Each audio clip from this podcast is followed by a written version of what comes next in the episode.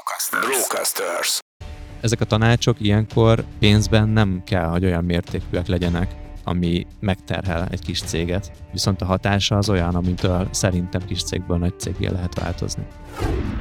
Nekem egy szabályom van most, amit követek ilyen szempontból, az pedig az, hogyha egy feladatot egy az egyben ugyanúgy csinálok meg ötnél többször, akkor arra vagy csinálok egy folyamatot, vagy megpróbálom leautomatizálni.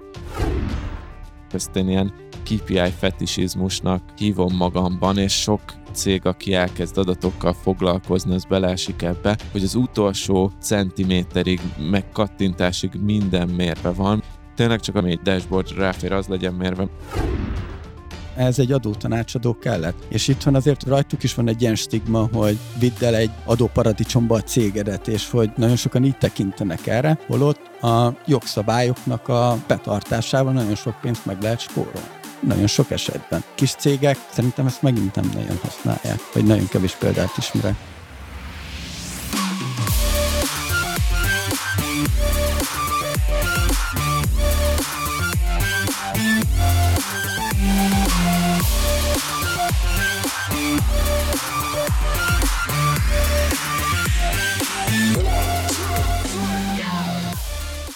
Jól vagytok, srácok? Jó, egy kicsit pörög a szívem. Ja, itt ezért beteáztattál minket itt adás előtt. Megkóstoltuk a Limitless teát, amit csak én hívok így, nem ez a hivatalos neve. Nagyon nagy mennyiségű zöld a kering a vérünkben. Ez amúgy matetea, csak Jó, hogy pontosítsunk. Bocsánat. És hitetlenek voltak a fiúk, de most mindketten azt mondják, hogy ver a szívük. Én ezt nem tudom normális tünete, nekem nem ver. Hárman ittunk. Három, már meghaltál. Hárman, itt, hárman ittunk meg egy teát, úgyhogy nagy baj nem történhet. Szerintem a eszkás poén még egyszer nem kell előni, de azért félek, hogy az Ati fején az erek, amik az előbb dudorodtak, azok ki fognak robbanni. Úgyhogy, ja. úgyhogy fel vagyunk pörögve, és kedves hallgatók, megérkeztünk hozzátok egy új Business Boys epizóddal. Mekkora izé tempováltás! És az, azért gyűltünk itt ma össze, hogy jó szórakozást produkáljunk nektek, úgyhogy hoztunk egy izgalmas témát, még hozzá egy olyan sztorit, ami engem foglalkoztat az elmúlt hetekben, hónapokban elég sokat olvasok mostanában. Kicsit zárójelben mondom, hogy talán az Atomic Habits-es adásnál ott beérett valami így a, a mobiltelefon túlhasználás szemszögéből, és most tényleg az van, hogy este 5 körül lezár a telefonom, nem tudom használni a social media appokat, úgyhogy emiatt eléggé rá vagyok kényszerít, hogy olvassak, úgyhogy most tök, tök sokat olvasok, amikor már alszik a gyerek, meg ilyen nyugis időszakok vannak, úgyhogy rengeteg üzleti könyvet pörgetek, meg inspiráló tartalmakat, meg történelmi könyveket, meg ilyenek, és akkor így elmúlt időszakban elkezdett az így kattogni a fejemben, hogy mik azok a döntések, mik azok a kompetenciák, mik azok a fejlesztések, amiket egy kis cég vagy egy egyéni vállalkozó behozhat a működésébe, holott jellegzetesen ezt nagy cégek szokták inkább csinálni. De egyébként tök érdekes, hogy téged ez így gondolkoztat, mert neked azért te első kézből láttál ilyen dolgokat, vagy tapasztaltál a múlt is korszakodnak köszönhetően. És most kattam be egy csomó dolog a helyére. Hát az Euronix-nál volt egy irányelvrendszer, most például hallgatok egy Systemology című könyvet, amiben pont arról beszélnek, hogy hogyan kell dokumentálni a folyamatokat, ezeket egy milyen rendszerbe kell illeszteni, hogyan kell elvárni a kollégáktól, hogy ezeket betartsák és jó sok évvel ezelőtt ez már ment az Euronixban. Tehát nyilván egyébként ezt nem tudom, ezer ember dolgozott ott, szóval valami leíratak csak kell, hogy legyen annak, hogy hogy működik egy ekkora cég, de ott azt tőlünk elvárták, hogy, hogy nem tudom, mindig pipáljuk, hogy elolvastuk ezt az irányelvet, és ezt szerint fogunk dolgozni a bizonyos ránk vonatkozó pozíciónkhoz vonatkozó részekben, és amúgy miért ne csinálhatnám ezt én meg a néhány fős cégemben ugyanígy? És akkor jól értem, hogy a mai adás arról fog szólni, hogy egy alapvetően nagy 1000, 10.000, 100.000 fős multi vállalatnak a hátrányait megpróbáljuk ráerőltetni egy kicsi, gyorsan operáló cégre majd, ugye? Köszönöm a konstruktív hozzáállást, és azt, hogy, hogy azonnal elvetted a hallgatóinknak a kedvét. Igen, erről fog szólni az adás. Jó, ezt elmondom, hogy adás előtt azért erről beszélgettünk, hogy van-e értelme ennek a témának, és nem akartunk mindent átbeszélni, de én, én nagyon szkeptikus vagyok. Itt megtartottunk néhány vitapontot az adásba, majd azért ezeket, ezeket pedzegessük, viszont én azt mondanám, hogy mielőtt belevágunk a témába, van egy nagy büszkeségünk. Ó, oh, igen, igen, a, igen. Az IDBC-vel van egy szponzori megállapodásunk, de talán nem is ez a lényeg, hanem hogy elég kreatívra sikerült ez a szponzorblog, de hát itt éljetek meg, ti hallgatok, lejátszom az első, első adagot, szerintem nagyon jó lett. Adi, azt láttad, milyen hiány van a Java fejlesztőkből? Mire gondolsz, Atikám? Hát milyen lóvét leakaszthatnánk már, ha megcsípnénk egy ilyen melót? De te nem is tudsz Jávában fejleszteni. Na csak figyelj!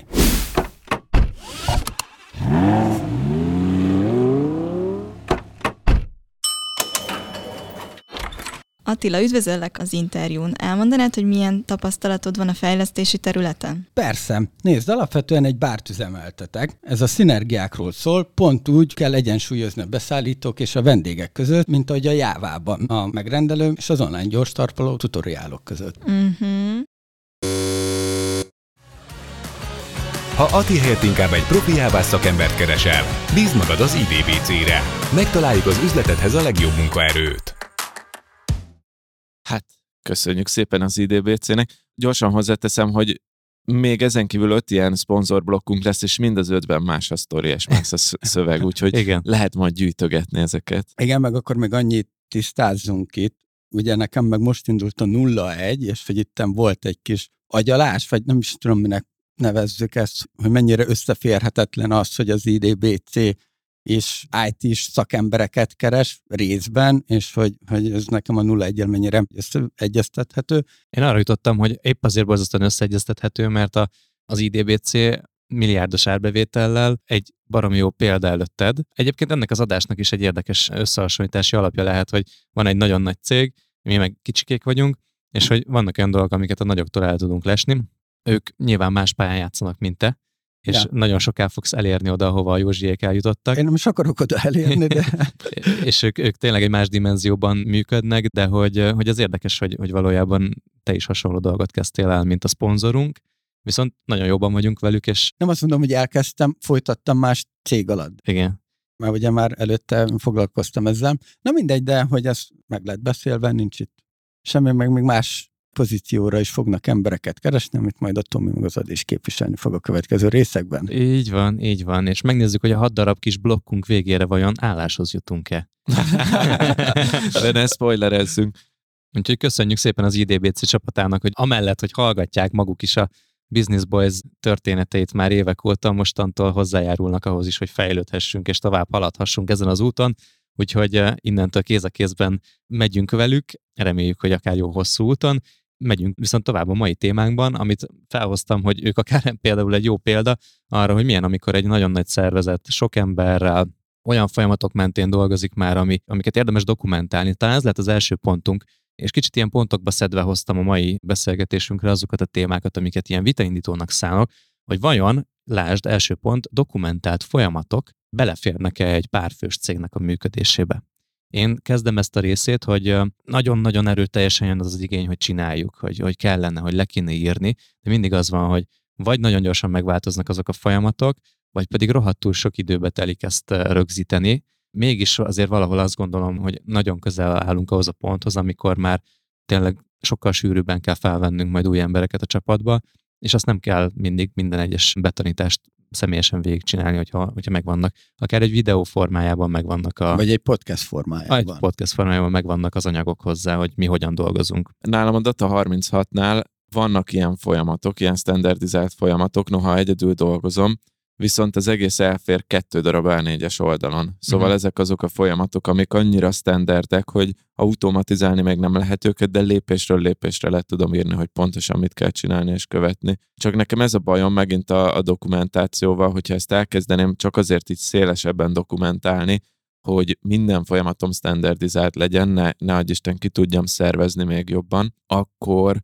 oda jutnék, hogy mondjuk azt, hogy a kis egyszemélyes vállalkozásom az egy kis bárka, egy multicég az egy páncélhajó, egy óriási egy több, anyahajó. eleme, több emeletes anyahajó, és akkor én azt csinálom, hogy a kis bárkámra ráteszek ilyen nagy, nehéz páncélelemeket, hogy biztosan minden jól menjen meg, hogy hasonlítsak egy kicsit a multira. Ezt érzem itt a dokumentációnál. De, de nem is értem, hogy te minek csinálod ezt, vagy minek csinálnál ilyet abban az esetben, amikor minden a fejedben van. Például mi az a két folyamat, amit leírtál, és miért írtad le azokat? Az egyik a kurzusomnak a megnyitása, azért, mert ezt fél évente egyszer nyitom meg, és elfelejtem uh-huh. a lépéseket, ha bár pontosan ugyanazokat a lépéseket kell megcsinálni, hogy beállítani ezt a hírlevelet két héttel előre, ezt a hírlevelet egy héttel előre, stb. stb. stb. egészen odáig, hogy kigenerálni az új adathalmazt, és betenni a résztvevőket a kurzusba, és akkor onnantól megy. Ez egy egy héten keresztül minden nap meg kell nyitni ezt a doksit, és pontosan megcsinálni napi öt percben azokat a lépéseket, ami ott van benne.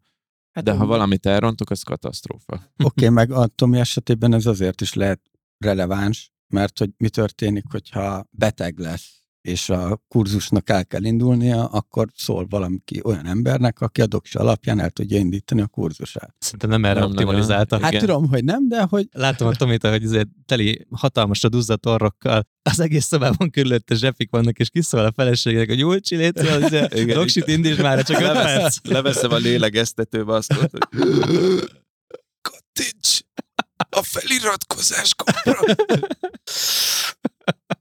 Na de besz- beszéljünk arról, hogy egész. akkor nálatok milyen folyamatok vannak, és akkor hát ha látunk valami kontrasztot, hogy milyen leírt folyamatok vannak, és miért akarsz legközelebbre. Nagyon kevés folyamat van úgy leírva, hogy amit elképzelnél egy ilyen A4-es dokumentumként, hogy így kell valamit csinálni, és ez szerintem hiba. Bizonyos dolgoknál ott hiba, hogy ez nincs meg, amik rendszeresen ismétlődnek, és ugyanúgy ismétlődnek. Most mondok egy példát, amikor elkészül egy podcast epizód, akkor abból készül egy úgynevezett show note, ami egy ilyen hosszú leírás. Tehát egy promó szöveg gyakorlatilag. Mivel ezt mi magunk csináljuk általában, meg a meglévő csapat így megtanulta, ezért ezt így nem nagyon kellett eddig dokumentálnunk, hogy hogy néz ki ez a folyamat.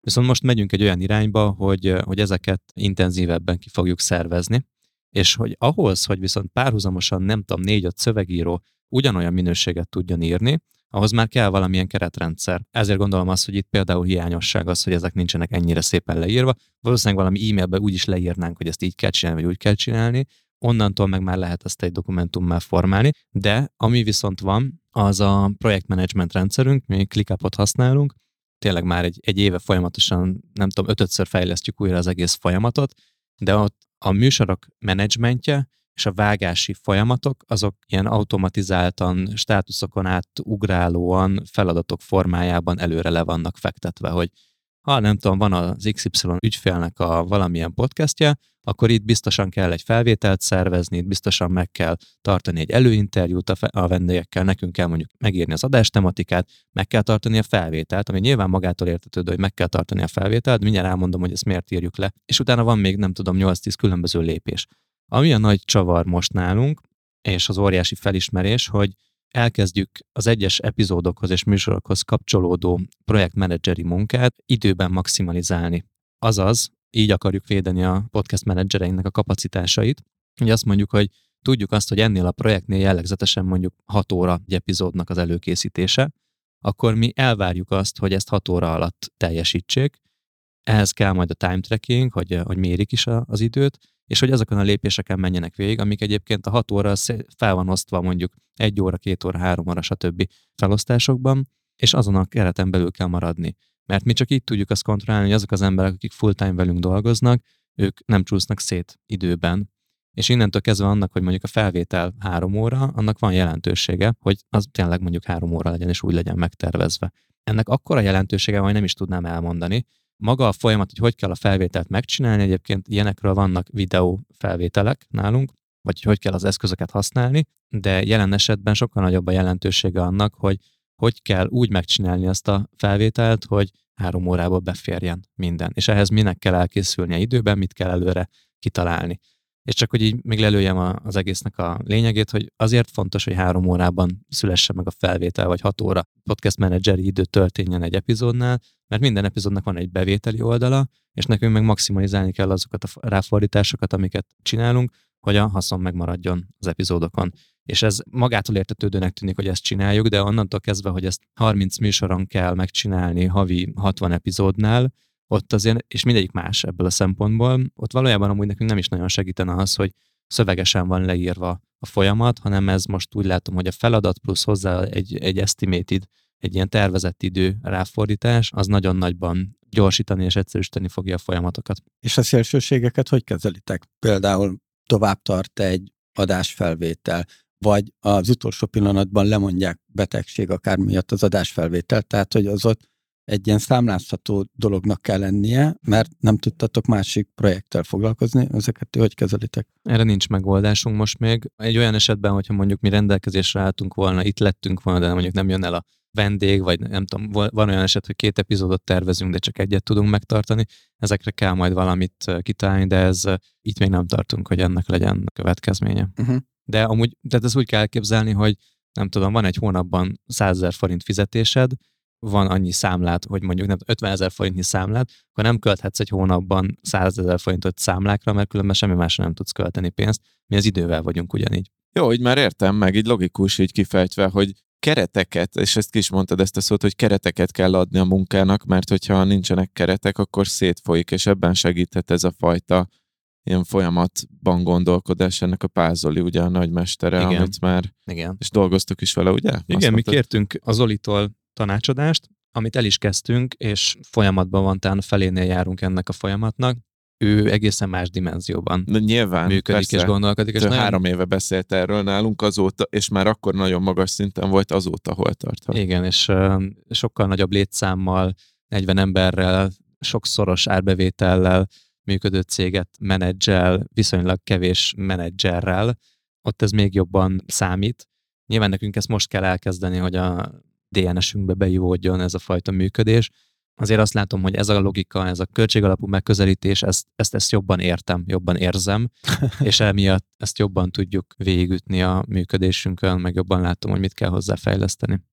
Az egész sztori egyébként most ez a költségoldal, meg a folyamatok, ez onnan jött, hogy építettük, építettük a broadcast de annyi minden más csináltunk mellett, hogy belefért az, hogy sokkal több folyamatot kiszervezünk, aminek nyilván sokkal magasabb költsége van, és nem figyeltünk azokra a folyamatokra, amiket mások csináltak, hogy mennyi idő alatt megy végig, és milyen költséggel zajlik. Az volt a lényeg, hogy realizáljunk profitot, és hogy legyenek megcsinálva a dolgok, és tudjunk növekedni. Hát jó, de valahol ez, ez a nulladik lépés mindenhol, érted? Tehát, hogy nem tudtuk volna jobban csinálni, valószínűleg. Meg, meg dokumentálhatsz a legelejétől, hogy megalapítottad a céget, és vezethetsz egy listát Igen. ezekről a dolgokról, de szerintem az elején úgyis... Nincs mit beleírni. Nem, nem az időt rabló, mert annyit változik az elején, hogy például egy egyszerű, ha csak a Persze. pénzügyet nézzük, a számlázást, hogy jó, oké, okay, kiszámlázza, kiküldi ki, hogy kerül át a könyvelő.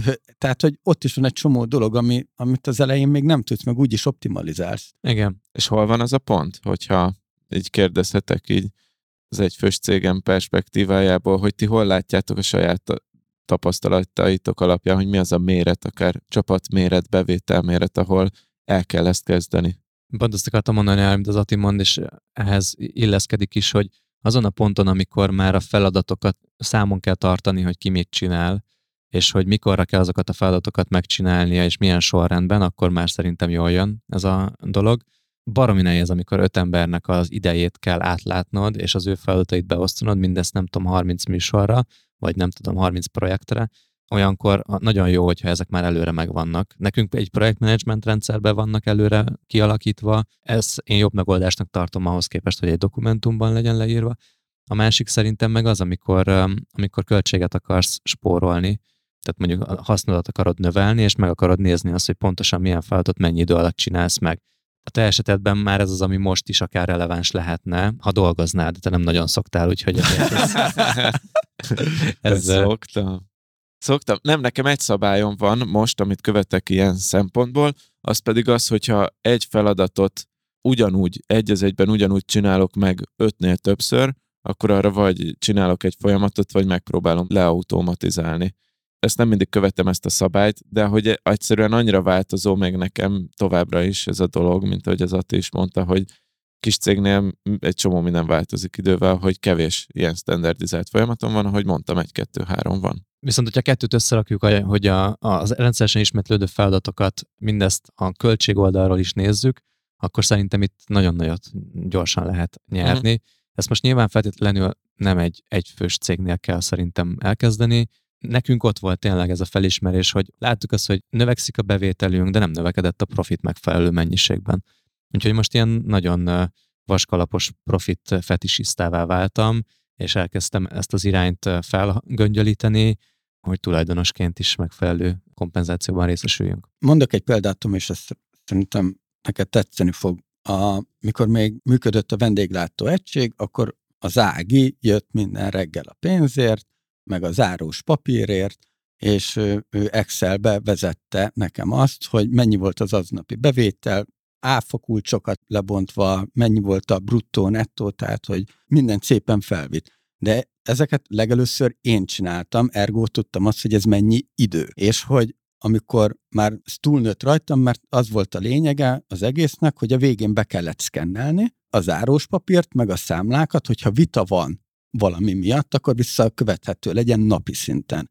Na hát most ez a szkennelés, meg ez nem tűnik soknak, de hogyha mondjuk aznap volt hat számla, amit be kell szkennelni, és azokat Gyűlölök tudsz, szkennelni. És tudsz mellé, tudsz mellé rakni egy, egy időt, és még a táblázatba bepötyögöd, visszaellenőrzött, hogy jó adatot írtál-e be, mert ha nem jó adatot írtál be, tehát, hogy csomó dolgon elcsúszhatott, és az mellé tudsz rakni egy időt. És amikor azt mondod, hogy te már most nem ilyen pejoratívan mondom, de ilyen szarokkal töltesz napi két-három órát, akkor elgondolkozol azon, hogy jó, ezt a két-három órátval tudnék többet is keresni, ha mással foglalkoznék.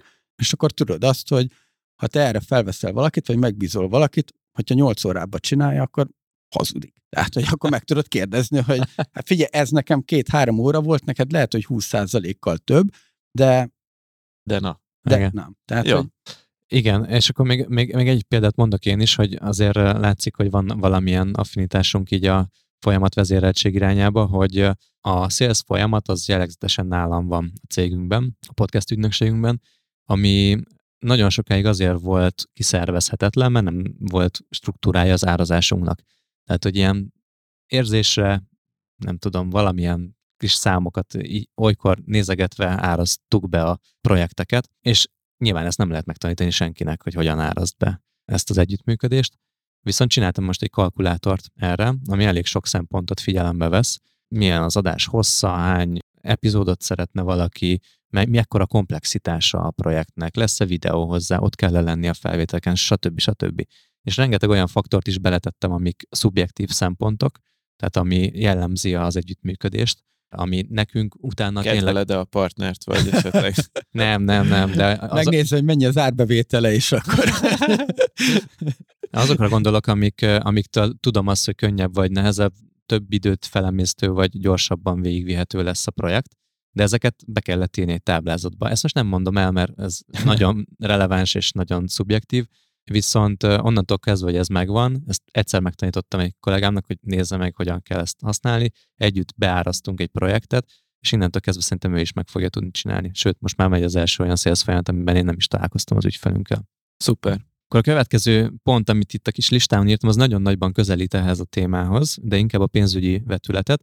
Ez pedig az, hogy együtt dolgozni egy olyan emberrel, aki kifejezetten mondjuk kontrollerként, pénzügyi tanácsadóként vagy pénzügyesként átvilágítja a működésünket. Ez is éles példa, és amúgy a Magykó Noéminek a története inspirált, aki a mi adásunkban is elmesélte azt, hogy és tudom, talán egy éven keresztül dolgozott együtt egy kontrollerrel, egy pénzügyi tanácsadóval, aki segített átvilágítani neki a cég működését, és a legapróbb költségekig mindent tisztáztak ez nagyon nagyban segített ahhoz, hogy a profitot meg tudja óvni és növelni, és ezt kezdjük most el mi is, de ezt nem kell úgy, kell, úgy elképzelni, és szerintem itt van a gondolkodásbeli mozgástér, hogy ehhez elég olykor mondjuk hetente egy-két órában együttműködni valakivel, mert az ad egy annyira nagy ilyen tisztánlátást, hogy, hogy egyáltalán ezzel foglalkozunk, hogy ez, ez, ez terítéken van, és szerintem egy néhány fős cégnél csodákra képes egy olyan ember, aki kívülről nem a mi fejünkben szocializálódva, meg a mi gondolatainkban táplálkozva,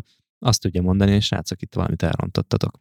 Ezzel sajnos nem tudok vitatkozni, pedig, pedig szeretnék, volna. de nem tudok. Tényleg egy külső szem az nagyon sokat tud segíteni minden esetben, akár ezen a területen is, de hát nem csak az üzlet, hanem az életnek nagyon sok területén, amit mondasz, hogy valaki, aki úgy csodálkozik rá arra, amit te teljesen hétköznapi módon rosszul csinálsz, hogy az, arra nem tudod azt mondani, hogy nincs igaza. Igen. Meg a másik, amit én látok, hogy képesek vagyunk egy-egy kérdésen hónapokat, fél éveket szöszmötölni, hogy ezt így csináljuk, vagy úgy csináljuk, és akkor valaki jön kívülről, aki mondjuk dolgozik egy nagyobb cégnél, vagy sok más helyen is tapasztal dolgokat, és azt mondja, hogy ezt így csinálják. Ezt egyébként így kell csinálni. Ja, jó, oké, akkor ezt hogyan is? Vezessük be. Ezek a tanácsok ilyenkor pénzben nem kell, hogy olyan mértékűek legyenek, ami megterhel egy kis céget. Viszont a hatása az olyan, amitől szerintem kis cégből nagy cégé lehet változni. Akkor én ide beemelném még az adótanácsadókat. Aha, aha. Erről van egy személyes sztorim még a előző fejlesztő céges időkből. Konkrétan egy szerződésbe kellett, hát egy bükfa nyelven, jogi nyelven megvolt az, hogy a szerződés mit tartalmaz, azt rá kell írni a, a számlára, és akkor azt hiszem a tau-nak az 50%-át visszaigényelhettük, vagy Wow. valami adónemet el is engednek, nem is az nulla, Aha. és hogy erre egy adótanácsadó cég, aki kurva sokba került, de viszont visszahozták már instant az árukat. Aha. Az Tehát- elég jó igen. értékajánlat, hogy szia, rengeteg pénzbe fogunk kerülni, de az első lépéssel visszahozzuk az árunkat. Akkor még nem tudtuk, hogy ő visszahozza az árát az első lépéssel, és most ez nem a könyvelők ellen szól, de egy adótanácsadó, ez teljesen más Persze, ez két külön van. szakma, Igen, tehát nyilván. hogy, hogy a könyvelő is sok mindent tud, de ez egy adótanácsadó kellett. És itt van azért az adótanácsadókat, tehát szerintem rajtuk is van egy ilyen stigma, hogy vidd el egy adóparadicsomba a cégedet, és hogy, hogy nagyon sokan így tekintenek erre, holott a jogszabályoknak a betartásával nagyon sok pénzt meg lehet spórolni. Nagyon sok esetben. Kis cégek szerintem ezt megint nem nagyon használják, vagy nagyon kevés példát ismerek. Igen, mondjuk nekünk például van olyan könyvelőnk, aki, vagy olyan a könyvelőnk, akivel nem tudom, néhány havonta tartunk egy ilyen beszélgetést, és próbálja mindig megmutatni azokat a lehetőségeket, amik ilyen adózási szempontból előnyösebbek számunkra a törvényi kereteken belül. Nyilván. De van az a szint, ahol erre megint nagyon jól tud jönni, hogyha valaki teljesen kívülről elfogadatlanul, nem ismerve az eddigi történetünket, egyszerűen egy látleletet vesz a cégünk működéséről, és megmutatja azokat a gyenge pontokat, amik ott vannak. Ez a két dolog, ez szerintem olyan, hogy most mondtad, hogy nagyon drága ez a dolog, de hogy valószínűleg egy-egy konzultációt igénybe venni, bárkitől, vagy egy folyamatos jellegű konzultációt igénybe venni, az egy egyébként egy nem egészségtelenül működő cégnek bele fog férni a büdzséjébe. És utána meg nagyon nem mindegy, hogy a végén lehet a, nyitni az ollót a profit rátánál, és mi most azon dolgozunk, hogy ez az olló nyíljon és növekedjen ez a, ez a százalék. Én látom, hogy igazából így nagyon triggerelte az agyunkat, tehát hogy még nagyon az elején vagyunk ennek az együttműködésnek, de az, hogy elkezdtünk gondolkozni ezen, és látni azt, hogy mire megy el az idő és a pénz, az így nagyon sok olyan ötletet szült, ami már az én fejemből pattant ki, de most végig is fogjuk vinni a működésünkön. És akkor ti most már aktívan dolgoztok egy kontrollerrel? Igen, elkezdtünk, tehát néhány konzultáción vagyunk túl, vele raktuk össze ezt a egyedi árkalkulátort, amit az előbb említettem, még a folyamatok szintjén, de ugye egy árazásnak az a lelke, hogy már ott tudod gyakorlatilag a profitot meghatározni, ott dől el, és hogyha már ott elrontjuk, és rendre elrontottuk a múltban, tehát hogy szerintem irreálisan olcsón dolgoztunk sokszor, ott már nagyon sok mindent ki lehet javítani, vagy el lehet rontani ezen a szinten, de ott már például látni kellett azt, hogy egy tevékenységet, amit én beárazok, azt én milyen költségen tudom megvalósítani a saját csapatommal, és ez hozta tovább azokat a lépéseket, hogy honnan tudjuk, hogy mennyi a költsége mondjuk egy felvételszervezésnek, ami ráadásul minden műsornál más-más. Még nem is nagyon tudjuk, viszont azt tudjuk, hogy mi az, ami belefér most az együttműködésekbe, úgyhogy emiatt ott meghatároztunk maximum időkereteket. Ez is egy ilyen fontos információ, hogy felveszted az alkalmazottat, annak mennyi a szuper bruttója, mennyi szabadságot kell kiadnod egy évben, abban az évben hány munkanap van, mert azt neked napi szinten le kell osztanod. És ugye 20-tól 40 éves korig változnak a, a szabadnapok száma. Benne van az, hogy hány gyereke van, 15 nap betegszabadság van, és neked ezeket bele kell kalkulálnod, mert ki kell adnod. Tekintsünk el attól, hogy hány KKV adja ezt ki hivatalosan és fizeti ki, de alapvetően egy, egy jól működő cégnél ezt bele kell kalkulálnod. Pont azért tudom, mert most foglalkoztam nemrég vele, 2023-ban 55 olyan nap van, a legrosszabb esetben, mikor 40 éves, három gyereke van, és 15 nap betegszabadságot kivesz, akkor 55 olyan nap van, amit Wow. nekem ki kell fizetni, és hogy én nem fog dolgozni. nagyon durva, két hónapig nem dolgozik akkor Igen. valaki, és neked a teljes bérét ott fizetni kell. Ja, és akkor abban a hétvégék nyilván nincsenek benne, tehát ez az nem, 55 munkanap. um, Hány munkanap 100 van egy évben? Valami az- 200? Valami. 2023-ban azt hiszem van egy 199 szám a fejemben, de azt hiszem az a számlázható napok száma, Igen, és abból jön le az valószínű. 55, de pontosan nem emlékszek, meg Hát kellene az, az néznem, egészen markáns. de igen. Akkor komoly. Van egy következő pontom, ami tök jó ide illeszkedik, úgyhogy ezt még gyorsan be is szúrom, és nekem ez indította el egyébként a kontrollerrel való munkát, azt, hogy olvastam egy könyvben azt, hogy csinálta a szervezet, egyébként a miénknél jóval nagyobb szervezet, egy úgynevezett eredményjelző táblát, ahol közösen egy workshop hatására vitatták, hogy az egyes területeknek, divízióknak mik a legfontosabb mérőszámai. Sales területnek, HR területnek, pénzügynek, összességében a cégnek mi a fő számai. És azt gondoltam, hogy basszus, ilyet mi is csinálhatunk, pedig kicsik vagyunk, de miért ne lehetne egy olyan táblázatunk, amit mindenki lát pontosan, hogy hány érdeklődés jött, abból mennyit konvertáltunk, mennyi volt a sales folyamatnak ebben a hónapban a, a sikere, mekkora sikere, sikert tudtunk realizálni. Hány projektet számláztunk ebben a hónapban, mennyi árbevételt csináltunk, mennyi profitot csináltunk, hány órát dolgoztunk összesen, hányszor adtuk ki a stúdiót, ezen milyen pénzt realizáltunk, hány kiadatlan órája volt a stúdiónak, stb. stb. stb. Mert hogyha ezt elkezdjük a közbeszéddé tenni, és ezeket mindenki látja folyamatosan, akkor egyszerűen azt gondolom, hogy hogy sokkal racionálisabban fogunk onnantól kezdve döntéseket hozni és ezeket megbeszélni. A fő tanulság azok a, egyébként a KPI-oknak, ezeknek a mérőszámoknak a meghatározása, ami utána majd el tudod vezetni, hogy azoknak az embereknek, akik birtokolják azt a szerepet vagy területet, ahol dolgoznak, lehet olyan célokat adni, amik ezekkel a KPI-okkal függenek össze. Erről egész sokat tudnék mesélni, mert nyilván ez már erősen összefügg az adatokkal, meg az adattelemzéssel, de hogy itt ennek két oldala van, ez egy erősen kétélű fegyver. Az egyik, amit ti akartok, ez egy nagy adattranszparencia, hogy teljesen transzparens legyen a cég, mindenki hozzáférjen az adatokhoz, és ez nagyon jól tud működni egy bizonyos szintig, amit motiváló hatása van, azt szépen el is mondtad, hogy tényleg, ha mindenki látja, hogy hány százalékban van kihasználva ez a podcast terem, az egy olyan információ, ami mindenkit érdekelhet a cégben, meg ha dolgozol egy cégnél, szeretnéd tudni, hogy jól megye vagy rosszul megy a cég.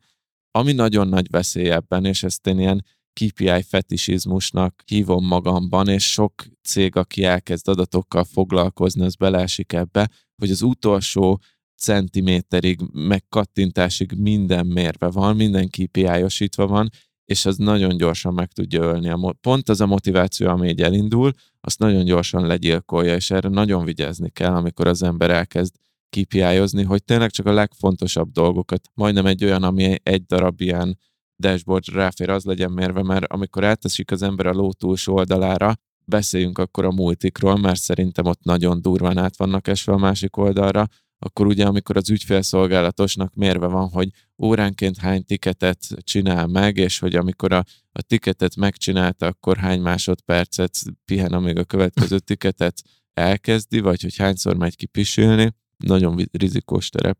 Hát jó, de ez az ő oldalukról meg valamilyen szinten meg, megérthető, mert hogyha nem dolgozik az ügyfélszolgálatos, és mit, mit tudom én, van 50 ügyfélszolgálatos, csak most mondtam egy számot, és mindegyik 5 percet idézőjelesen, akkor inkább azt mondom, nem hasznosan tölt el a cég számára, akkor lehet, hogy nekik fel kell venni plusz egy ügyfélszolgálatot. Persze, hát vagy sokan vannak, mert nem hatékonyan működnek, és amíg mondjuk te a, a az ügyfelszolgálatos szemszögéből és motivációjából is nézed, addig lássuk azt mondjuk a vezérigazgató szemszögéből, hogy ő mi alapján fogja tudni azt mondani, hogy az a, az ügyfelszolgálat hatékonyan működik, vagy sem, hogy ott kell 50 ember, vagy nem kell 50 ember a vezérigazgatónak nem azt kell látni, hogy a, az XY ügyfélszolgálatos az hány percet pihen, hanem neki egy nagy számot kell egybe látni. Esetleg egy-egy emberről havonta egyszer meg kell nézni egy mutatót. Nem ember szinten, de... gondolom. Tehát ja, ja, igen, nem jó, akkor ezt. ugyanarról beszélünk, Aha. igen. Csak azért én láttam olyan cégeket, nem is egyet, főleg multikategóriában, ahol ember szinten bontva volt, ember szinten nézték, nagyon részletesen nézték, és az ember is tudta nyilván, hogy ő, ő mérve van, és nagyon nagy frusztráltságot okozott. Hát jó, de, de viszont itt például a, van egy nagy üdítő gyártó cég, konkrétan ők hívogattak minket, hogy mit akarunk rendelni. Mondtuk, hogy majd felhívunk, hogyha rendelni akarunk. Tehát, hogy, hogy ott annyira egy feleslegesnek éreztük, miért hívogat, hogyha kell, akkor akkor rendelünk. Hát biztos hogyha... ők is üldözték a KPI-jaikat. Jó, én ezt, ér, én ezt értem, meg csak kell hogy, csinálni. Oké, okay, csak hogy ki az, aki úgy rendel, hogy felhívják, hé, ezért nem akarsz rendelni. Tehát, Ez hogy... rossz volt a logika. Hát Igen. nem feltétlen, mert nyilván meg kell kérdezni az ügyfelet, csak amikor már mondja az ügyfél, hogy, izé, hogy hát ne haragudj, de majd én szólok, akkor nem kell még egyszer felhívni.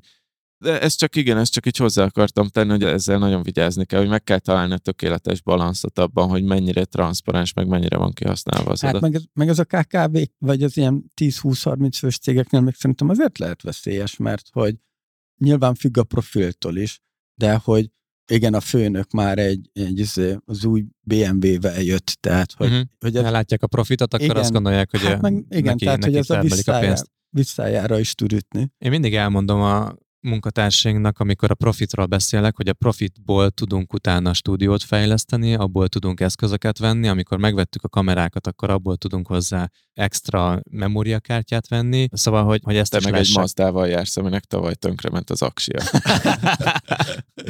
Igen. Ezt szerintem ez fontos látni ilyenkor. Nyilván egy nagyon nagy cégnél ez már irreális, hogy ezt, ezt így minden alkalmazott szintjén ezt meg lehessen értetni. Persze. Még az előző munkahelyemen volt egy ilyen megoldás, hogy a vezetői pozíciókhoz kérték azt, hogy akkor kapsz bónuszt, hogyha meghatározol két vagy három számot, mérőszámot, és azt teljesíted. És egyébként tőlem kérték azt, hogy mondjam meg, hogy szerintem az én pozíciómhoz mi a leginkább, vagy az én pozíciómra a leginkább hatással, az én területemre a legnagyobb hatással lévő mérőszámok, és utána ezeket néztük hónapról hónapra, hogy az én fő kettő darab ö, KPI-om, az hogyan teljesít, és erre volt egy éves vállalásom, hogy én el akarom érni ezt, és akkor ott azt hiszem, nem tudom, talán plusz egy havi fizetésnyi bónusszal gazdagodhattam, hogyha ezt elértem, vagy valamilyen kombináció kijött, hogyha nem érhettem el, és es- esküszöm, egész évben ezen tökre motivált voltam. De ez tök jó, mert ugye itt hozzád van igazítva. Ez olyan, mint hogyha elmennél futni, és ott is azt mondod, hogy tudni akarod, hogy hány perc alatt futsz le egy kilométert, azt méred, és akkor a multik, amit megcsinálnak, és túlesnek a ló túlsó oldalára, az az, hogy olyan, mint hogyha előtte még valaki oda menne, hogy de adikán mérjük a pulzusodat is, és hogyha ezt nem tornázott föl 100 fölé a pulzusodat, akkor elnye ha 120 fölé fölteszed, akkor meg kapsz egy csokit is, és akkor ezt percenként mérjük neked. De hogy ha te mondod, hogy amúgy én magamnak mérném a percenkénti kilométert, meg ugyanúgy, ahogy a cégnél te határoztad meg, hogy neked az segít az a kipja, ez egy tök jó mérőszám Hát lehet. vagy pedig a cég mondja meg, hogy ennyi idő alatt fuss le. hát igen. És szerintem az nagyon fontos, hogy ez fókuszt is tart, hogy tudja mindig az ember, hogy lehet, hogy van száz projekt az asztalomon, de az a, azért a kettőért fogok plusz pénzt kapni, és a végén ami azért lehet, hogy abban egy kicsit több energiát teszek, a cégnek meg jó, hogyha elérem azokat a KPI-okat, és lehet, hogy jobb is, mint hogyha azt a száz kicsi projektet egyesével tologatnám előre. Viszont erről jut eszembe, hogy volt egy zárt csoportos kérdésfeltevésünk, ahol hasonló témában tettünk fel kérdést, kettő darab komment érkezett rá, mert még rutintalan volt a közönségünk szerintem.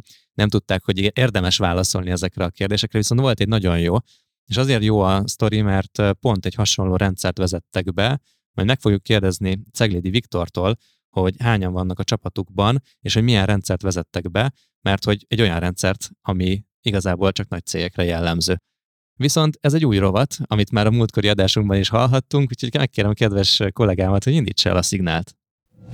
A Hallgatói Sztorik rovatot az Impulzus hírlevél támogatja. Impulzushírlevél.hu Hallgatói sztorik rovat, yeah! Úgy is van, tehát hogy aki, akit, akiket felhívunk ezekben a rovatokban, ők fognak kapni tőlünk egy egyéves impulzus hírlevél tagságot. Sokszor elmondtuk már, hogy mi ez, most nem akarom elmondani, menjetek fel az impulzushírlevél.hu-ra, ez a Business boys előző adást hallgassátok. Igen, ez a Business Boys-nek az első szuper előfizetéses terméke, amivel extra tartalmakhoz lehet jutni, viszont ehhez, hogy valaki megnyerje ezt az egyéves hozzáférést, ahhoz aktívnak kell lenni az átcsoportunkban. Viktor pedig az volt, úgyhogy már is hívom. Halló, sziasztok! Hello! Hello. Szia Viktor! Ceglédi Viktor, Szia, szia. köszöntünk szépen. Itt van a Business Boys csapata, Virágati, Mestertom, én pedig Sándor Fiadrián vagyok. Na, hát először is nagyon szépen köszönjük, hogy aktív voltál a Facebook zárt csoportunkban, és válaszoltál, kettő választ kaptunk az egyik posztra, és abból te voltál az egyik. Elmeséled nekem, hogy arra a kérdésre, hogy milyen olyan fejlesztést vezettetek be, amit jellemzően csak nagy cégek szoktak bevezetni, mi volt a te válaszod? Az én válaszom az volt, hogy igazából fél éves célkitűzést vezettünk be, aminek a lényege az, hogy olyan plusz feladatot adjunk a kollégáknak, így a, fél év, a következő fél évre, ami kifejezetten kapcsolódik az ő vagy szakmai fejlődésükhöz, vagy soft skill-beli fejlődésükhöz, de nem feltétlen az aktuális munkájukhoz vagy projektjükhöz kapcsolódik szorosan. És igazából ezt még hozzákötöttük a, a bónuszrendszerhez is. Tehát már ott kezdted, hogy volt már bónuszrendszer, és azt egészítettétek ki, vagy ez is ezzel együtt jött a bónuszrendszer? Igazából a bónuszrendszer az élt, és utána egészítettük ki azzal, hogy a célokat is így hozzáépítettük ilyen plusz motivációként. Így könnyebb elérni a bónuszt, vagy nehezebb? Ez igazából ez könnyebb így elérni, szerintem, mert uh, nyilván nem csak az aktuális feladatokkal kapcsolatos teljesítményhez kötjük, hanem valami olyan plusz dologhoz, amit jó esetben szívesen csinálnak ugye a kollégák is, mert nyilván ezeket a célokat együtt tűzzük ki, jó esetben ez valami olyan cél, amit ő maga hoz, hogy ő szeretné megtanulni, szeretné ezt kipróbálni, akár technológiai oldalról, vagy, vagy valami soft skill szeretne felszedni magára. Szóval végül is egy olyan úgymond plusz feladat, amit remélhetőleg mindenki szívesen csinál a csapatból. És akkor ti, ha jól tudom, az MXC szoftver céget viszitek, vagy te vezeted ezt a céget, te tulajdonlod. Mivel foglalkoztak? Ezt kicsit még árnyalod nekünk? Igen, itt egyébként ketten visszük, egy jó barátommal alapítottuk, és alapvetően, ahogy a nevéből is lehet sejteni, szoftverfejlesztéssel foglalkozunk. Tulajdonképpen két vonal van a cégen belül. Az egyik a projektmunkák, a másik pedig egy outsourcingos vonal. Igazából vegyesen próbálunk több lábon állni. Projektéren egyébként gyakorlatilag teljes kivitelezést meg tudunk csinálni. Tulajdonképpen ez a, ez a fő profil. Tehát akkor a, ha egy új technológiát kipróbál a kolléga, és kiképzi magát benne, és ehhez csinál egy ilyen kis mini projektet, ha jól értem, hogy, hogy tanulja az új technológiát amivel skillesedik, ami jobb, jobb a cégnek is, és jobb mindenkinek. Igen, gyakorlatilag ez az elképzelés, hogyha ha a technológiát szeretnének felszedni a kollégák. Nyilván ez ugye nekünk is jó, mert van olyan, hogy az új technológiát szívesen kipróbálnánk, de a projektek ugye nem feltétlenül engedélyezik Ilyenkor tök jó, hogy egy kolléga kipróbálja, illetve az egészet oda szoktuk kifuttatni, hogy nyilván szeretnénk valamilyen visszajelzést, visszacsatolást kapni arról, hogy ez az ez a tanulási folyamat ez mennyire sikerült, és ezt általában beszoktuk csatornázni egy ilyen belső oktatásba, és tulajdonképpen ez az úgymond ellenőrzés vagy számonkérés része a dolognak, hogy a végén kifuttatjuk egy ilyen belső kis előadásra, vagy egy bemutató projekt elkészítésére a dolgot, úgyhogy ez ilyen dupla win igazából, hogy még egy belső oktatást is tudunk szervezni belőle. És ezt megmondanád, hogy honnan inspirálódtál arra, hogy ezt bevezessétek? Illetve láttad ezt valahol, vagy olvastad valahol ezt a módszert? Én is, és a társalapítom is szoftverfejlesztői háttérből jöttünk, és ugye előtte voltunk alkalmazottak mind a ketten a KKV szektorban, és itt leginkább azt láttuk, hogy mindig bejelentik valami nagyon szép akademi vagy egyéb néven a dolgot, meg csinálnak hozzá egy fancy logót, és általában itt elhal a történet. Viszont amikor bejelentik, akkor meg nyilván mi is éreztünk magunkon, meg a csapaton a lelkesedést, hogy ez tök jó lenne, és sokan szeretnék, ha ez működne, csak általában valahogy így nyilván időhiány, pénzhiány, valamilyen okokból elhaltak ezek a kezdeményezések, és akkor úgy voltunk vele, hogy akkor megpróbáljuk kicsiben, először csak lájtosan kezdve, de ha csináljuk, akkor csináljuk úgy, hogy működjön. Nagyon jó. Kíváncsi vagyok majd, hogy hogy fog elsülni nálatok ez a próbálkozás, vagy ez a, ez a módszertan, úgyhogy tetszik, amit csináltok, és az ilyen példákat keressük, és azt hiszem, hogy a mai adásban is, bár te most még ezt nem hallhatod, de hogy pont ilyen témákról beszélgetünk, amiket egy nagy cégtől ellesve egy kis cég is be tud vezetni, bár ti már azért nem vagytok olyan kis cég, ahogy néztem a tavalyi eredmény kimutatásotokat, azért ott megütöttétek a 100 milliós árbevételt, ha jól tudom. Igen, igen, ez volt tavaly egy ilyen mérföldkő, amit sikerült elérni. Most tartunk 11 fölnél, úgyhogy folyamatosan fejlődünk. Szerencsére most, most éppen jó helyzetben vagyunk a piacon, úgyhogy határa csillagos ég reméljük. helyes, helyes, helyes, és fizessetek sok bónuszt évvégén, ezt kívánom. Viktor, Ceglédi Viktor, köszönjük szépen, MXC Software, igazából azért jutottál ide be az adásba, mert aktív voltál a csoportunkban, ezt pedig szeretném most meghálálni neked egy impulzus hírlevél egyéves előfizetéssel, amiről remélem, hogy már hallottál, innentől kezdve majd te is fogyaszthatod ezt a dolgot. A mester Tomi majd ír neked egy e-mailt arról, hogy Igen, hogy, hogy, hogyan fogsz bejutni. Az e-mail címedet küld el csetem. Majd, majd lecseteljük. Még egyszer köszi szépen, hogy velünk voltál. Szia, Viktor! Köszi, hello, hello. Köszi a lehetőséget, sziasztok! Ez volt a Hallgatói Sztorik rovat, ahol a Facebook zárt csoportunk aktív hallgatói közül hívunk fel vendégeket. A mai vendégünk egy egyéves impulzus hírlevél tagságot nyert. Gratulálunk! Gratulálunk! Gratulálunk! Impulzushírlevél.hu Ó, Ja, nekem, Azért hogy, jó. hogy mesélte nekem, egyből a Google jutott ugye eszembe, hogy, hogy ugye ott vannak, hogy a kis, kis projektjeiddel foglalkozhatsz, és ugye, ugye a, a Gmail is, meg ezek is így születtek. És nem fogjátok elinni a hallgatók se, de abban a pillanatban, amikor éppen a Viktorral beszélgettem, most jött be egy új impulzus hírlevél feliratkozás. Esküszöm, tényleg mutatom itt a képen, hogy ott van a, Eldobom az agyam. E, hihetetlen, de hogy így, hogy így mű- működnek a dolgok, és haladnak szépen a dolgok. Az például egy automatizált rendszer, ha már, ha már itt tartunk. Pont is tartunk, és megyünk is tovább a témánkkal, és nekem pont az automatizáció lenne az egyik ilyen következő dolog, de kicsit ilyen fejlesztő oldalról szeretném megkapirgálni ezt. A listámra azért is került fel ez a téma, mert uh, volt egy kedvenc, kedves ügyfelünk, barátunk is, aki egy fotós boltot üzemeltet, és magától értetődő lenne, hogy a gépek csak úgy működjenek maguktól, emberek meg tudják, hogy mi a dolguk, de hogy ő végül is úgy okoskodott, hogy egy nagyon komoly háttérrendszert programoztatott le, ami összekötődött végül egy webshoppal, egy termékgyártó modullal, egy laboráló modullal.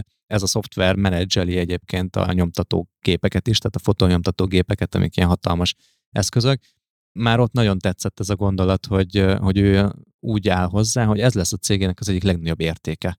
Ez a rendszer, ez a, ez a gép gyakorlatilag, ami a háttérben végzi a folyamatokat, és nem az van, hogy mindig az emberek fejében kell tartogatni a lépéseket, és mindig csak az embereknek kell csinálni valamit, hanem a, megnyomsz egy gombot, és akkor a végén kijön egy fotó. Egy kinyomtott fotó nem az van, hogy odaslattyogsz, és akkor ott a fotógépen csinálod. Most a legegyszerűbb példát mondtam csak ezzel. Az a bajom, hogy én ehhez kicsit szűk kreativitással rendelkezem.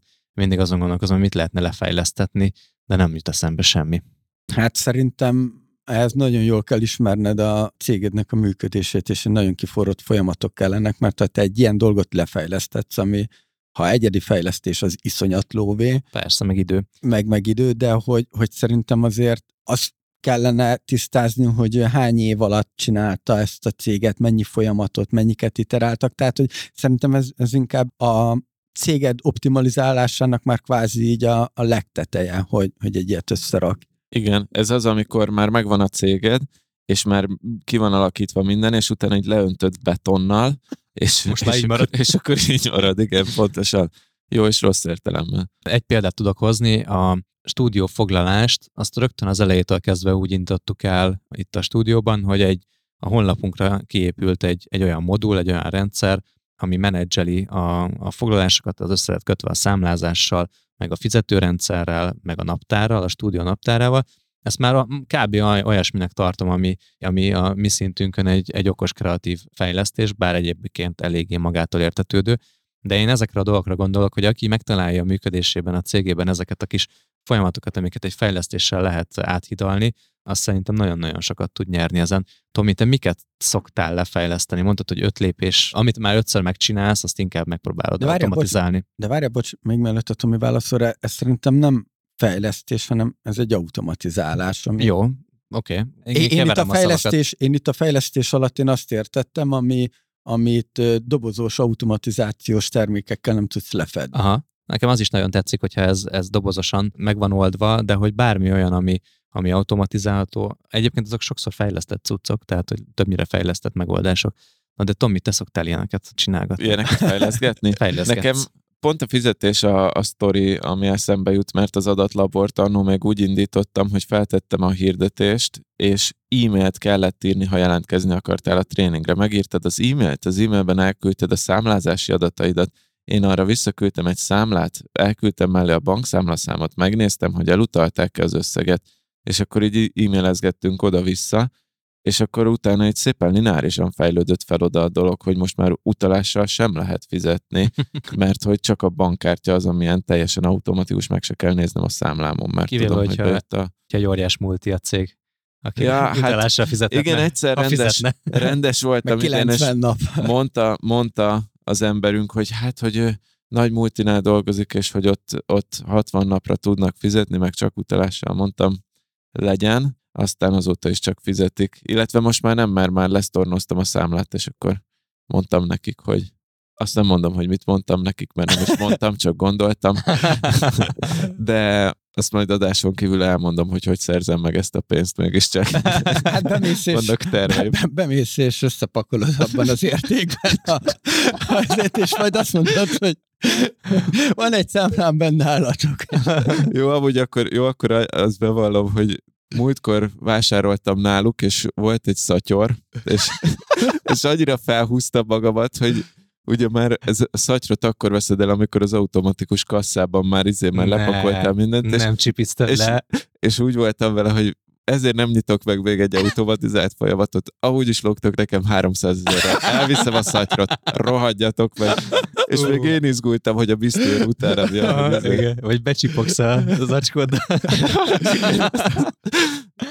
Hú, az elég, elég kemény, ezt lehet, hogy öt év múlva kellett volna elmondani, amikor elévült a büntet. Igen, de ugye senki nem tudja, hogy kiről van szó, csak az, aki nem fizetett, ő meg előbb fizessen, és akkor utána visszaadom a szatyrukat.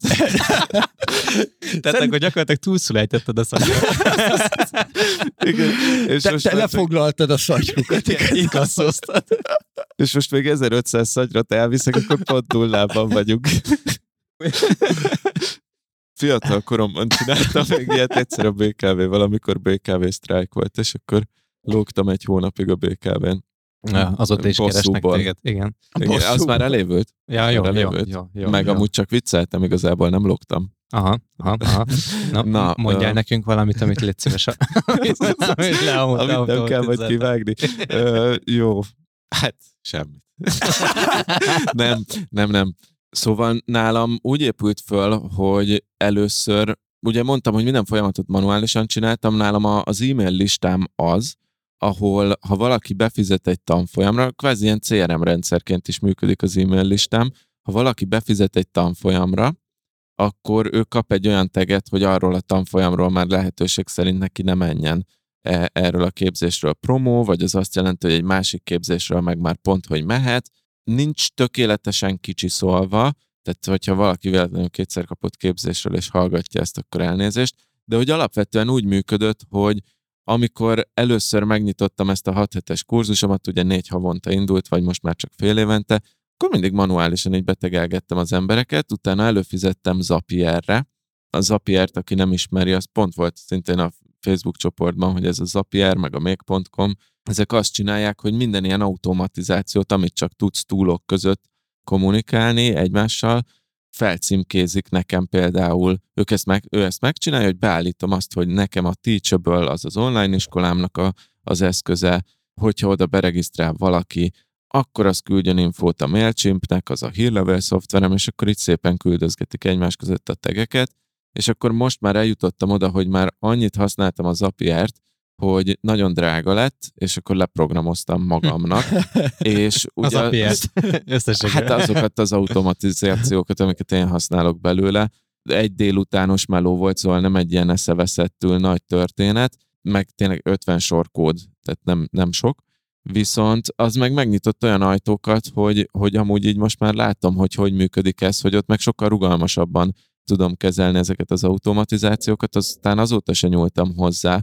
Szóval ez kb. így működik. Ugyanígy, amikor ilyen saját kimutatásokat gyártok adatokkal, akkor is így naponta írtam, hogy ne nekem kelljen fölmenni, és akkor összeszámolni a dolgokat. Nyilván van egy script, ami azt leszívja.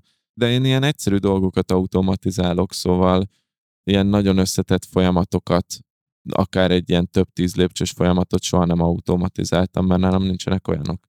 Neked van dashboardod? Van. És milyen adatok vannak? Örülök, hogy megkérdezted. Ezen a fő fanelemből van négy szám. A funnel tete, Data 36-ról beszélünk. A funnel teteje, hogy hányan látogatják a honlapot.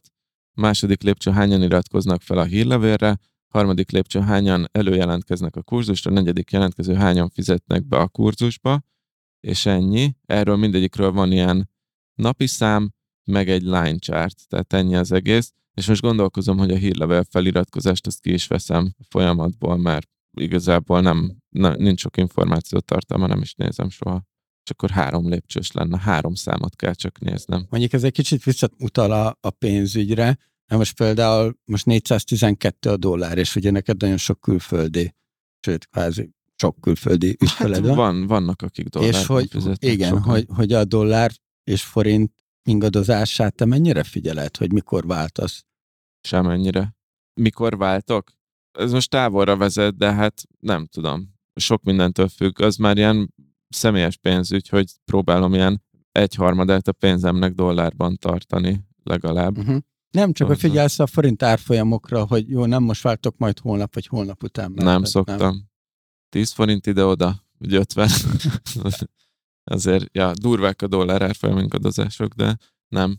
Miért nektek mik, mik vannak beautomatizálva? Gondolom a 0-1-nél még sok minden A nincsen. nullák is az A egyesek. nullák és az egyesek. Pontosan. De és te erről hogy gondolkozol, hogy mondjuk látod-e magad előtt a következő egy évben, hogy akármit is be kell automatizálnod, induló cég vagy? Vannak-e ilyen tervek? Először azt szeretném, hogy nem azt mondom, hogy minden lépést tételessen, amit mondtam pont a legelején, de azért a, a fő csoportokat, mert például a számlázást, az szerződéskötés, számlázás, azokat azért elég jó folyamatai tudnak lenni.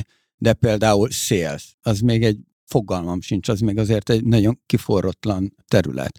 Az új partnerekkel, hogy, hogy tudok a legegyszerűbben együtt dolgozni majd.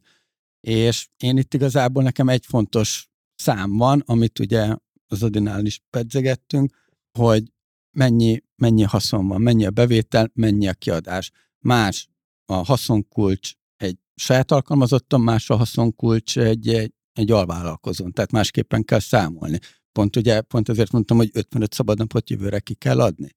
Az, hogy mennyi euró marad hónap végén, az számít per pillanat. Mert hogyha, és ez, között akarok majd súlyozni, mert ha én tudok úgy felvenni embert, hogy én azt ki tudom egy olyan helyre rakni, ahol egy alvállalkozó van, és neki kifut a szerződés, akkor én ezt nem fogom meghosszabbítani, mert én a másik oldalt több pénzt keresek. Úgyhogy alapvetően itt a, a fő metrikák azok, azok e, ez, ezek lesznek, meg azt akarom, arra akarok most fókuszálni, hogyha valami nem sikerül, az miért nem sikerült, és azokat rögzíteni. Aha. Tehát egy olyan saját feedback rendszert, hogy ha valami nem működik, miért nem működik.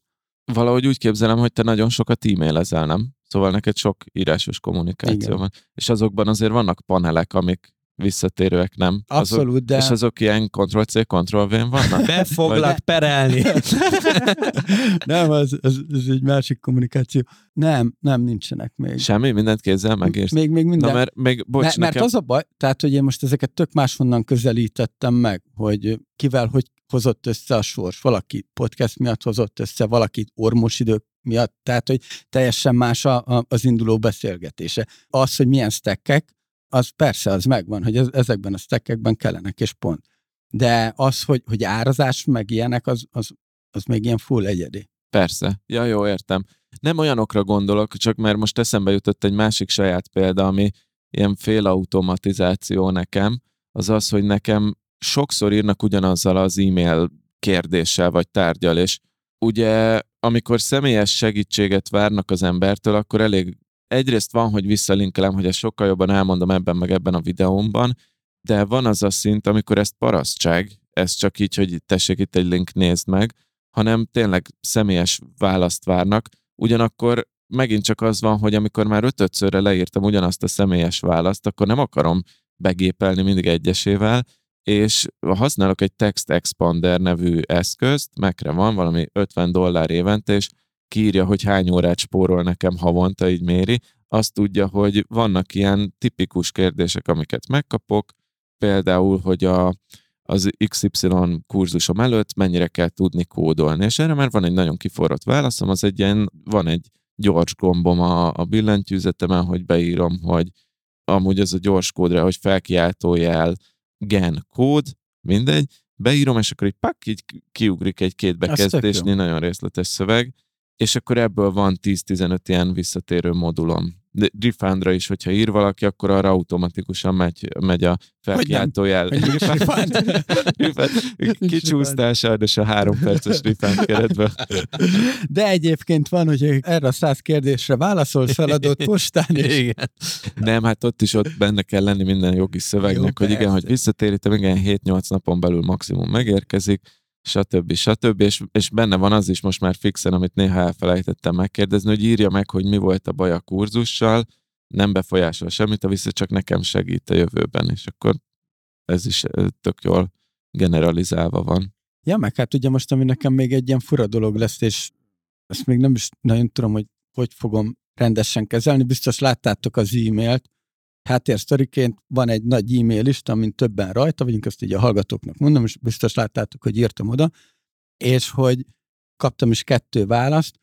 hogy az előszűrés, én már most látom azt, hogy jönnek emberek, de az előszűrés az nekem szerintem egy, egy, egy nagyon időt rabló dolog lehet.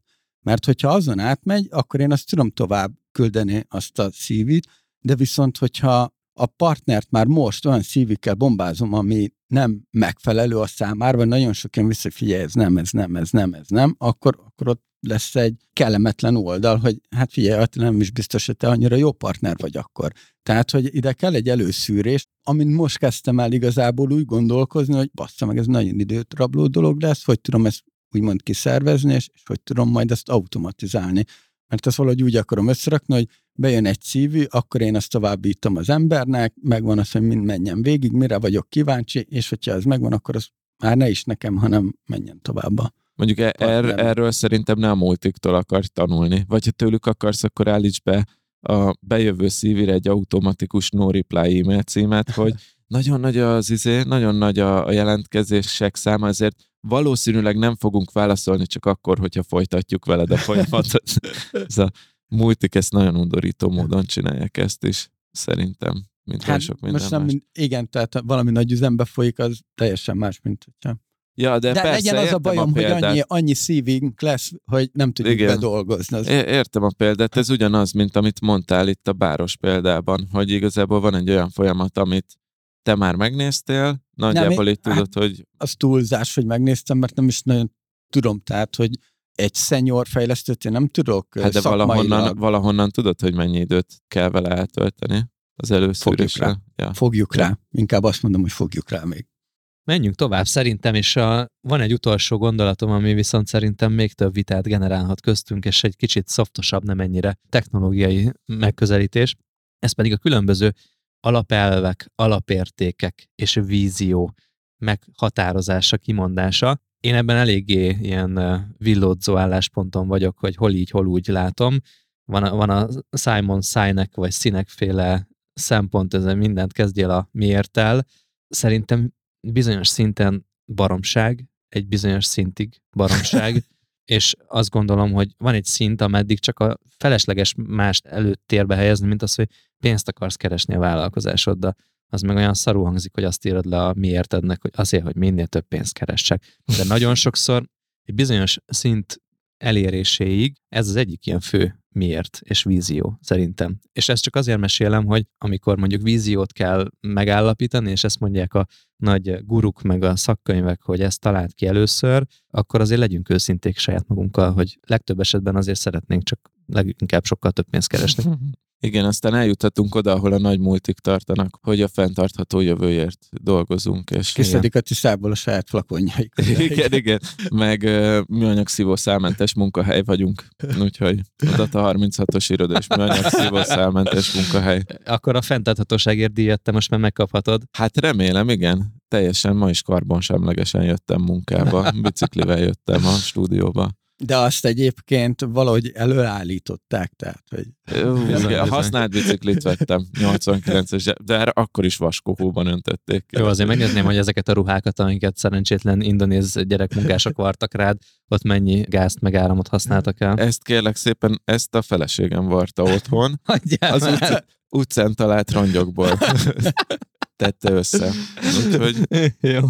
Na, nyilván ez a, ez a csúcsok csúcsa, amikor bullshit víziót alkot valaki, és egy olyan zöldre mosás történik, ami valójában baromira nem számít a profittal szemben, de menjünk egy kicsit közelebb, hogy a vízióról tudtok-e olyan szemmel is nyilatkozni, vagy azt megvizsgálni, hogy milyen olyan vízió tud lenni, ami valójában motivál titeket? Én inkább ilyen identitást tudnék mondani, hogy a cégnek mi az identitása. Wow, ez is jó az előző fejlesztő cégnél, ahol társtulajdonos voltam, ott annak az volt a, az identitása, hogy nagyon jó fejlesztők, és hogy, hogy a top projekteket, és hogy nagyon jó projekteket, nagyon jó fejlesztőkkel megcsinálni. Tehát, hogy egy Bugatti, és nem egy, egy Suzuki. Jól összeszokott csapat, és meg tudja ezt a minőségi munkát csinálni. Tehát, hogy ott, ott ez volt az nekem nem volt azzal kompatibilis, hogy milyen a magyar piac.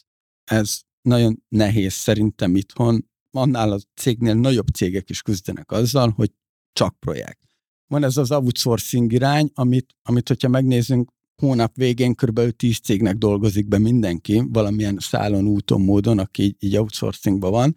Én azt az identitást adtam ennek az egésznek, hogy én olyan külföldi projekteket tudjanak dolgozni az alkalmazottak, illetve alvállalkozók, nem tudom másképpen megfogalmazni, van pár cég, akik a legjobb külföldi projekteket hozzák be, sokszor olyat, amit még soha nem is csinált előtte senki, annyira innovatívak, annyira nagy partnereik vannak, és a világ minden tájáról, de ehhez viszont olyan emberek kellenek, akik, akik meg szaktudásban vannak ott, és hogy a két minőséget, olyat, amit egyébként alapvetően magyarként egy párfős cégként nem is férnél hozzá, és hogy ezt a két minőségi projektet a minőségi fejlesztőkkel összekötve, és mindezt úgy, hogy amiben próbálok kitűnni, hogy ugye euró alapú a fizetés. Mert így tudsz függetlenedni ettől a, gazda, a magyar gazdasági helyzettől, mert azok a cégek, akik eurómilliókat költenek fejlesztésekre, azok a jelenlegi gazdasági helyzetben is tudják ezeket a innovációt, fejlesztéseket vinni, és nem vagy kitéve a magyar hazai viszonyoknak. És ez egy fontos dolog, hogy tudjak függetlenedni céges szinten attól, hogy, hogy mi történik itthon. Most gyakorlatilag arról van szó, hogy amit te nem tudtál az előző fejlesztő cégedben vízióként, identitásként a magyar piacon megvalósítani, arra próbálsz most egy, egy olyan megoldást találni, ami fenntarthatóbb, és egyébként közelebb visz ehhez? Valamilyen szinten igen. Uh-huh. Meg is van a rádiószignálatok nektek is a minőségi projektek, minőségi fejlesztők. 01.hu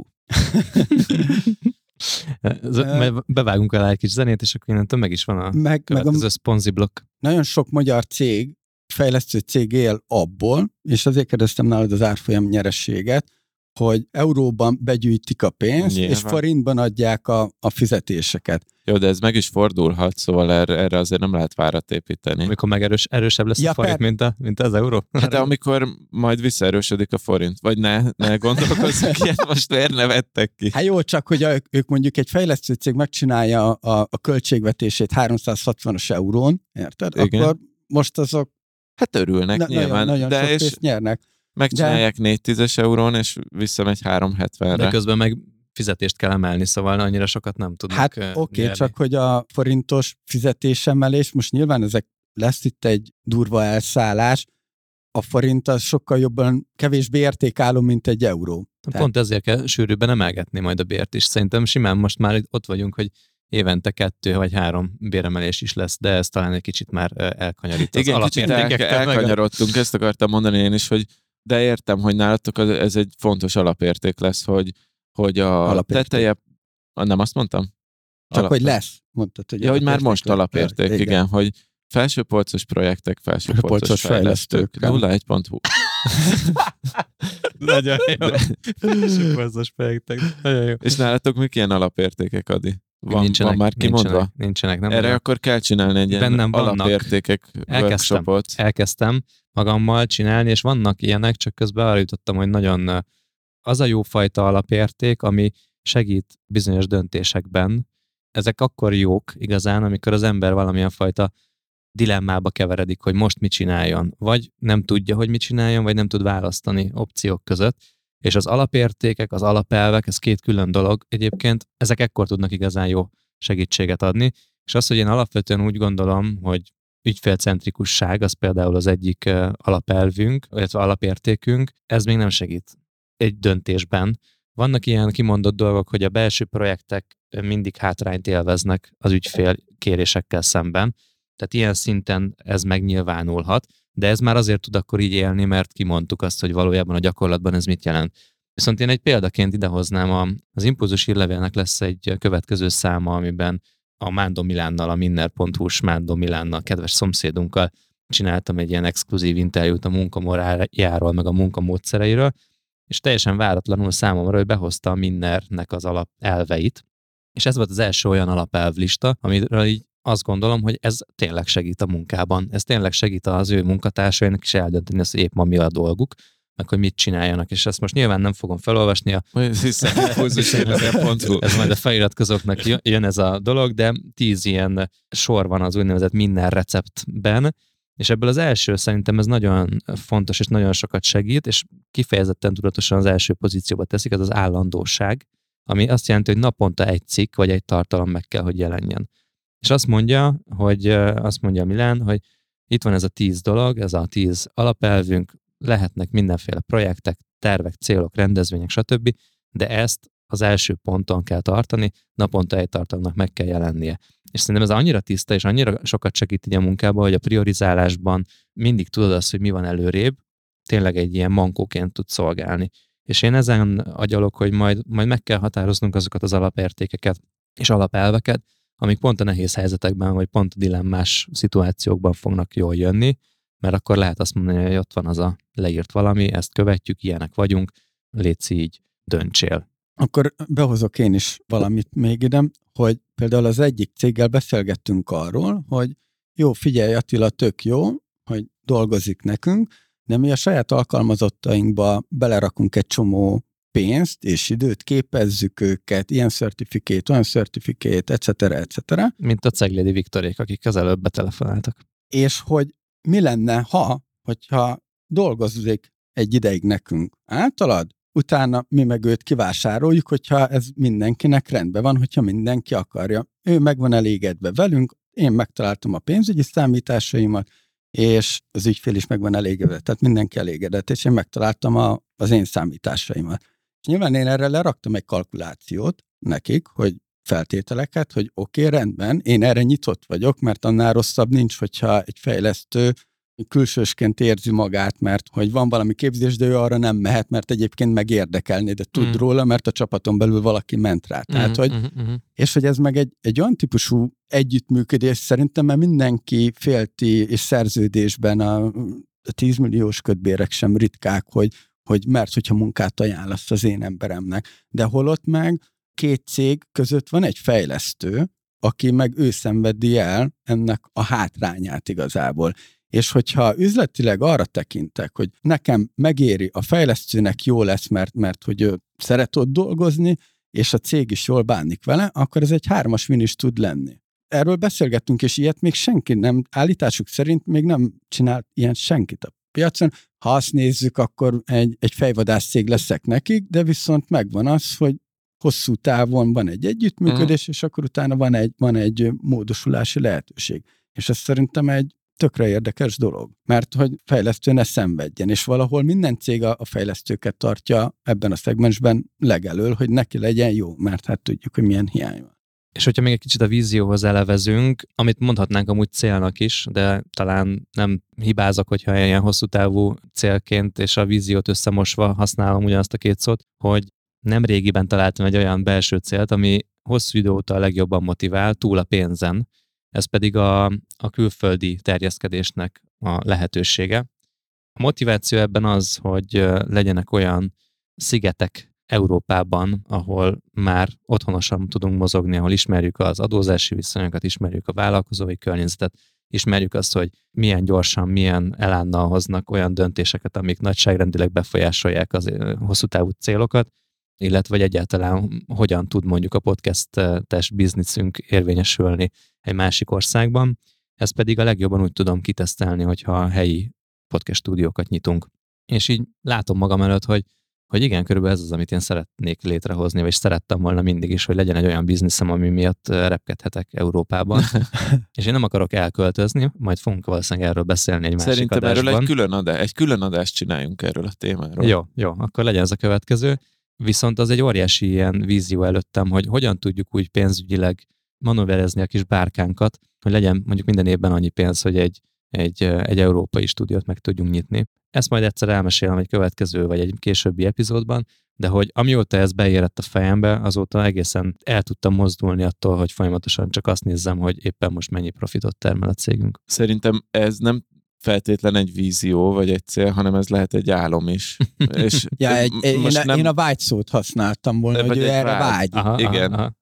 És ez nem feltétlenül baj, mert ugye kell ez az ilyen pozitív stressz, ahogy te fogalmaztál még annó, hogy, hogy így előtted legyen, hogy fú, de király lenne, hogyha Barcelonában lenne egy saját stúdióm, meg de király lenne, hogyha Berlinben is, és akkor így, így, így körbe kéne nézni mindig évente egyszer, hogy minden stúdió rendben van-e. Ezt értem is, szerintem, ha most nagyon szigorúan üzletileg gondolkodnánk, akkor, akkor nem ez a broadcastersnek a célja, vagy a, a következő. Hát nem a következő lépés. De még csak nem is feltétlenül egy logikus lépés a növekedésben. Viszont egy tök jó vágy, és ez is fontos, hogy benne legyen az emberben. Hogyha visz, visz előre a jelenben, akkor meg aztán pláne hát kifejezetten jó, és visz előre. Igen. Nagyjából ezeket gondoltam átbeszélni. Most nyilván az alapértékekről, alapelvekről, vízióról több különálló adást lehet megtölteni.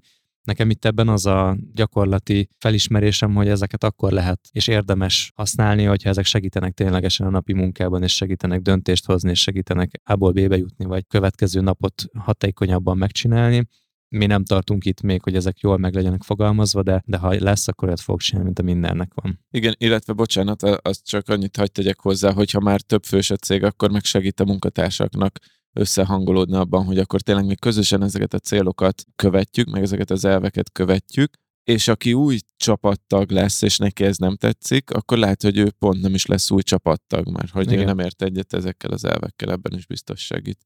Szerencsére nekem ilyeneken nem kell gondolkodnom. Igen, a kiválasztásban nagyon jó, hogyha az látszik, hogy milyen értékei vannak egy cégnek. Na, srácok, köszönöm szépen ezt a kis közös eszmefuttatást. Én jól éreztem magam, és azt hiszem, hogy így értek bennem ezek a gondolatok, jó volt ezekről beszélni nagyon-nagyon bízom benne, hogy a hallgatóknak a fejében is sikerült egy-két folyamatot elindítanunk, vagy automatizmust. Köszönjük. Hogy automatikusan indítsák el két hetente a BB-t, és két hetente nyissák meg automatikusan a hírlevele. De ebben egy nagyon nagy segítség tud lenni, hogyha feliratkoztok az összes podcast csatornán a Business Boys podcastre, értékelitek azt, segítetek a podcast motoroknak, hogy automatikusan a feedetekbe dobálja az új adásokat, miket szoktunk még elmondani, voice kuponkódot lehet használni, businessboys.hu per VOIZ első hónap 90% kedvezmény, impulzus hírlevélből. Ez első hónap 500 forint, igen, igen. igen. 86% kedvezmény, vagy valami ilyesmi, 500 forintért ki lehet próbálni az impulzus hírlevélt és az impulzushírlevél.hu-n. Facebook csoporthoz már réges-rég csatlakoztatok, ugye a hallgatói rovat miatt. Nagyjából ennyi. Menjünk, pihenjünk egyet, aztán vegyünk fel még egy adást. És hogyha felsőpolcos projekteket, felsőpolcos fejlesztőket szeretitek megmostani, akkor ne, ne, ezt a szlogent rakjuk a fejekben, ne ezt a szlogent rakjuk Késő, késő, késő. Ezt már kimesterkedtük. Hmm. De vicces vagy. Kedves hallgatóink, köszönjük szépen, hogy velük voltatok. Szevasztok! Sziasztok!